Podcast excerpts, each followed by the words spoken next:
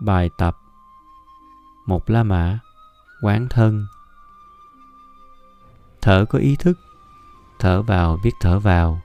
Thở ra biết thở ra, Cứ mười hơi không loạn là một bước đáng kể. Hiệu quả là trở về với mình. Vọng tưởng nói lên là ta đã bị cách biệt, tập mãi quyết thành công. Thở vào dài, biết thở vào dài thở ra dài, biết thở ra dài. Thở vào ngắn, biết thở vào ngắn. Thở ra ngắn, biết thở ra ngắn. Tâm đồng nhất với chiều dài của hơi thở. Đừng để một tạp niệm xen vào, gọi là tùy tức. Hơi thở đều đặn, êm dịu, nhẹ nhàng. Thân tâm thư thái an vui.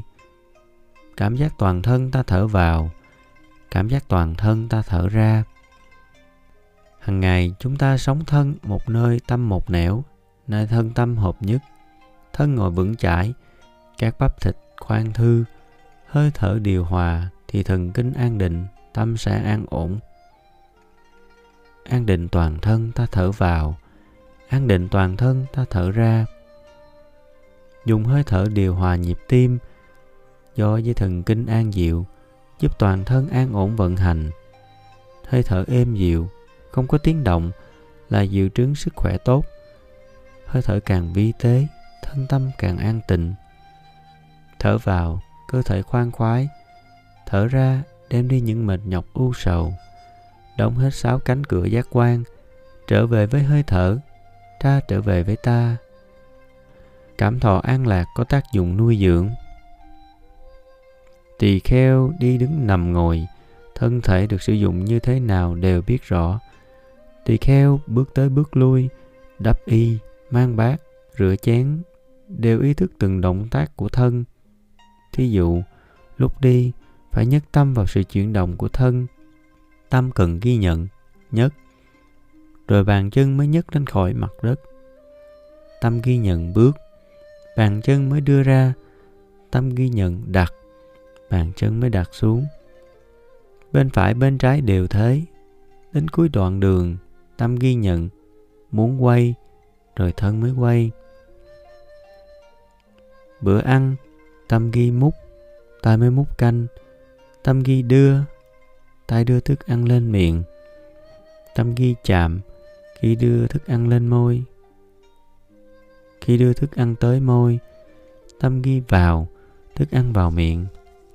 Tâm ghi ngậm, miệng ngậm lại. Nhai, nuốt, đặt tay xuống vân vân. Mỗi mỗi tâm làm chủ. Thân chỉ được cử động theo sự sáng suốt biết rõ của tâm, không được tự bừa bãi theo thói quen. Bắt tâm tập tỉnh giác trong niềm hiện tại, không được long bông vọng tưởng những chuyện quá khứ vị lai. Tâm ghi các cử động, được nhiều hay ít, tùy trình độ sáng suốt của mỗi người, cũng tùy hoàn cảnh được thông thả hay cần vội vàng. Chỉ quan trọng ở chỗ ta có chú tâm tỉnh thức hay không? Các bài tập trên luyện tâm an định nơi hơi thở, không chạy theo sáo trần. Pháp môn này được gọi là samatha. Chỉ, nay tập quan sát thân tâm. Pháp môn này gọi là vipassana, quán. Thiền vô tưởng có khả năng đưa lên cõi trời vô sắc, nhưng không thể phát sinh tuệ giác, nên không thể nói định sanh tuệ mà phải nói chánh định sanh tuệ. Chánh định là thứ định, dùng cả hai pháp chỉ và quán.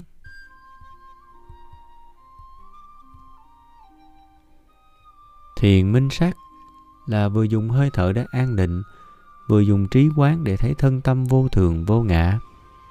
Do đây, loại trừ ba độc tham sân si là thứ ách nặng, chúng ta vẫn đeo từ lịch kiếp. Hoa báo hiện tại của minh sát là hành giả trở nên khoan thai đỉnh đạt, chánh niệm trong tất cả động tác và ngôn ngữ.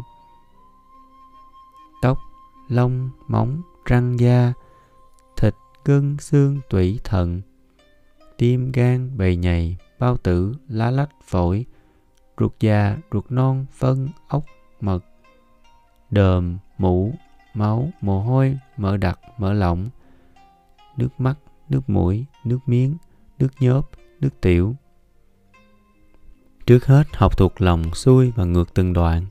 Sau thuộc lòng xuôi và ngược cả 32 thể, cứ đọc mãi cho tới khi nhập định vào một thể. Nếu không an định được thì phải quan sát từng bộ phận trong các khía cạnh, hình tướng, màu sắc, vị trí, bệnh hoạn, dơ bẩn, để biết chán pháp hư vọng. Quán 32 thể trượt cũng như hai bài tập sau không phối hợp với hơi thở. Quan sát trong thân những thứ kiên ngưng thuộc về đất, những thứ lưu nhuận thuộc về nước, những thứ có nhiệt lực thuộc về lửa, những động tác thuộc về gió, những không gian thuộc về hư không, những phân biệt thuộc về tâm thức, quan sát tính cách tương quan tương duyên giữa ta và vạn vật. Mặt trời nằm ngoài cơ thể này nhưng nếu không có mặt trời thân này đâu có sống được sự sống của ta không phải chỉ có mặt ở trong cơ thể thân kiến cho thân thể này là của ta là ta là của ta ta chỉ ở trong thân thể này là cái nhìn sai lầm quan sát tính cách vô thường và chắc chắn phải tan hoại của cơ thể. Thứ nhất, xác chết sình nát. Thứ hai, chó và kênh kênh rút rỉa. Thứ ba, bộ xương dính thịt. Thứ tư, hết thịt chỉ còn máu. Thứ năm, hết thịt hết máu. Thứ sáu, xương lông rụng. Thứ bảy, xương chuyển màu thứ tám xương mục thứ chín mớ bụi can đảm nhìn vào sự thật sẽ hết bi quan mà biết quý đời sống làm thế nào để khỏi phí uổng kiếp người khó được? Pháp quán bất tịnh này trừ ngã ái và theo đó các bệnh tham sân si cũng hết. Người tu vì chánh kiến nên giải thoát vì kinh an nên vui vẻ.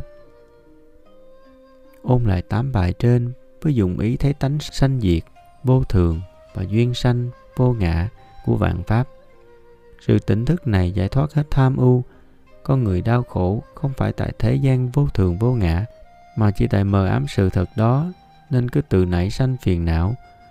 Cũng như năm uẩn tại không lỗi, gốc của đọa lạc là ở chỗ chấp thủ, ngũ thủ ẩn. Người có tứ niệm xứ không vướng bận vào bất cứ một cái gì nên thảnh thơi an vui không vất vả đuổi theo sự vật cũng không trốn chạy vì hằng dùng tư tưởng để đối diện với già bệnh chết quen thuộc với già bệnh chết nên không sợ hãi quán chiếu vạn vật không phải để từ khước vạn vật, mà để tiếp xúc với vạn vật bằng tuệ giác. Tứ niệm xứ không bận lộn với tham sân si. Tứ niệm xứ khai mở tuệ giác như thắp đèn để tối tự biến thành sáng, chứ không phải để mất công đuổi tối đi đâu. Hết bài tập quán thân.